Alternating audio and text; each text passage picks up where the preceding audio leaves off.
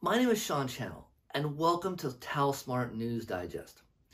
Our team brings you a fresh story. Most people who own a business will tell you that there is a current crisis going on with sales. More specifically, there are fewer and fewer people who are willing to be salespeople. Without people being willing to work on training, it's rougher. Finding and keeping sales talent is hard. Some companies lose 25% of their sales force every quarter. This leads to extremely high losses in profits. Experts noted that most people seem to be unhappy with traditional employment, but it's not the commute that gets people upset, so it could be a process thing. Many salespeople feel discontent with their training and onboarding. Throwing staff to the wolves, as they say, is not a good idea. Experts suggest offering better retention, stronger training, and a better idea of what the path to success is in your company.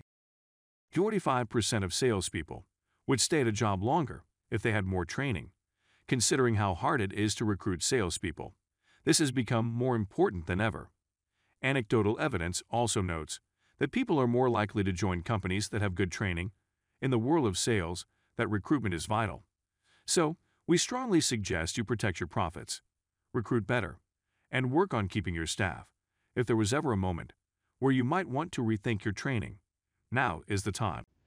At TalSmart, we want to inspire every salesperson to dream big. TalSmart is your go to sales training and coaching partner that is focused on the IT and software industry. Visit talsmart.com to learn more.